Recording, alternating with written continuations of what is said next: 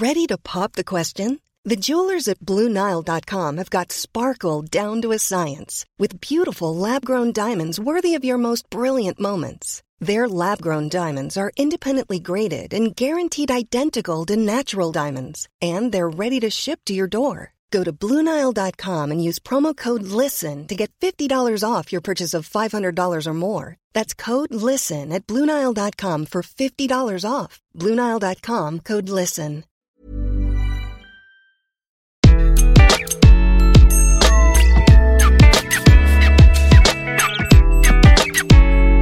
Bonjour, je suis Gaël Châtelain-Berry, bienvenue sur mon podcast Happy Work, le podcast francophone le plus écouté sur le bien-être au travail. Pour cet épisode, je vais vous donner les 10 choses que les très bons managers font tous les jours. Depuis des années, je conseille des managers. Pendant des années, j'ai été moi-même manager et aujourd'hui, je fais des conférences, j'écris des livres à ce sujet. Cependant, aujourd'hui, j'ai reçu le message d'un jeune manager qui était un tantinet en panique devant ses nouvelles responsabilités et qui m'a posé une question toute simple. Si vous deviez me donner des conseils sur ce que je dois faire chaque jour avec mon équipe pour être un bon manager, que me diriez-vous? Eh bien, voici ma réponse. La première chose, les très bons managers prennent du temps pour leur équipe. Un manager va passer en moyenne 24 jours de 24 heures en réunion. Et oui, pratiquement deux mois par an sont utilisés pour faire des réunions. L'un des travers des managers est de consacrer trop de temps à des réunions sans leurs équipes. Ce qu'il faut faire, si possible, chaque jour avoir des plages horaires totalement à disposition de leurs équipes, sans aucune réunion.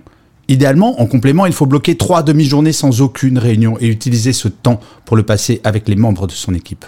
Le deuxième point, c'est que les très bons managers disent bonjour. Cela peut sembler stupide, mais je reçois beaucoup de messages encore aujourd'hui de salariés se plaignant de l'absence de ce tout petit mot bonjour dans la bouche de leur manager. Et même en distanciel, c'est absolument fondamental, ne serait-ce qu'avec un SMS groupé disant bonjour, bonne journée. Saviez-vous que le fait de ne pas dire bonjour le matin était l'une des toutes premières sources de démotivation chez les salariés de la part de leur manager Et oui, parfois, il ne faut pas oublier les choses les plus simples. La troisième chose, les très bons managers libèrent la parole. Oui, il est fondamental quotidiennement que les membres d'une équipe se sentent libres de s'exprimer, de dire les choses sans filtre. Une équipe se doit de développer une intelligence collective. Et cela est impossible sans libération de la parole, bien entendu. Nul n'est parfait en entreprise, ça se saurait. Ainsi, un manager doit donner la possibilité quotidiennement à son équipe de dire tout ce qui pourrait être mieux fait, dans l'intérêt de toutes et de tous. Le quatrième point, c'est que les très bons managers savent se remettre en question. Un manager qui pense tout savoir et ne jamais se tromper n'est pas un bon manager, il est dangereux. Le temps où l'on pensait qu'un manager se devait d'être omniscient appartient à un autre siècle. Assumer ses erreurs, ses doutes et même parfois ses incompétences fait partie de la panoplie du bon manager aujourd'hui. Un manager n'est pas un robot, c'est un être humain. Ça semble idiot de le rappeler, mais c'est fondamental. Sa mission, c'est faire en sorte que chaque membre de son équipe puisse donner le meilleur de lui-même, tout en acceptant son imperfection. Mais, comme nous le verrons plus tard, c'est au manager de montrer l'exemple en assumant lui-même ses propres imperfections. Ensuite, les très bons managers sont ponctuels. Combien de managers arrivent en retard en pensant que cela prouve à quel point ils sont débordés et occupés? En fait, arriver en retard ne montre que deux choses. L'incapacité à s'organiser, la première, et la deuxième, le manque de respect envers les autres. Arriver en retard impose à toute l'équipe de s'adapter à son propre timing, comme si le temps des membres de l'équipe était moins important que celui du manager. Or, un manager sans équipe n'est rien. La ponctualité est un élément basique de la politesse et d'efficacité collective. Quand une personne est en retard, c'est toute l'équipe qui l'est, d'autant plus qu'un manager systématiquement en retard aura beaucoup, beaucoup de mal à faire comprendre aux membres de son équipe que la ponctualité est importante. Ensuite, les très bons managers sont rassurants. En cas de crise, de turbulence ou de problème, un manager est comme un pilote d'avion. Plus il reste calme, plus son équipage gardera son calme pour faire face à la situation. Il ne s'agit pas de cacher la vérité, mais de la présenter sous un angle montrant qu'il y a un pilote dans l'avion qui maîtrise la situation. Plus le manager sera calme, plus l'équipe sera performante et engagée. Si le manager perd son calme, toute l'équipe entrera en mode panique. Le septième point, c'est que les bons managers valorisent leur équipe. Factuellement, un manager doit tout à son équipe. Comme je le dis souvent, il n'y a jamais de mauvais collaborateurs ou collaboratrices, il n'y a que de mauvais recrutements ou des managers qui ne savent pas gérer les formations des membres de son équipe. L'un de mes patrons chez TF1 m'avait résumé le métier de manager comme cela. Fais en sorte de mettre ton équipe dans la lumière dès qu'il y aura des succès et d'assumer toute la responsabilité pour ton équipe en cas d'échec. Un bon manager montre clairement aux membres de son équipe que s'ils travaillent bien, ce sera eux qui en tireront les lauriers pas lui. Et le fait de donner un droit à l'erreur à l'équipe en assumant les éventuels échecs va libérer la créativité. Le huitième point, c'est que les très bons managers savent décider. Peut-être banque oui, peut-être banque non. Trop de managers ne savent pas trancher ou ont peur de le faire, histoire de ne prendre aucun risque en cas d'échec. Un bon manager ne doit pas avoir peur de ses propres décisions. À vrai dire, un manager passe sa journée à prendre des décisions. C'est même en grande partie pour cela qu'il est payé. Ne pas prendre de décision, c'est bloquer tout un process. Cela ralentit l'entreprise et, plus grave, cela démotive l'équipe. Quand j'étais manager, je crois que décider était l'une des choses que je préférais. J'engageais ma responsabilité et surtout je faisais avancer les choses, pas à pas.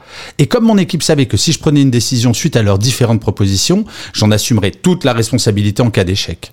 Ainsi, mes équipes se sentaient très détendues à l'idée de me proposer de nouvelles pistes. L'avant-dernier point, c'est que les très bons managers sont souriants. Être sérieux sans se prendre sérieux. Cela devrait être la devise de tous les managers. Une équipe ressemble toujours à son manager. Or, c'est bien connu, il est beaucoup plus motivant de travailler dans une bonne ambiance que dans un bureau où personne ne parle et où tout le monde tire la tronche. Le manager donne le ton et à quelques exceptions près, il ne sauve pas de vie au quotidien.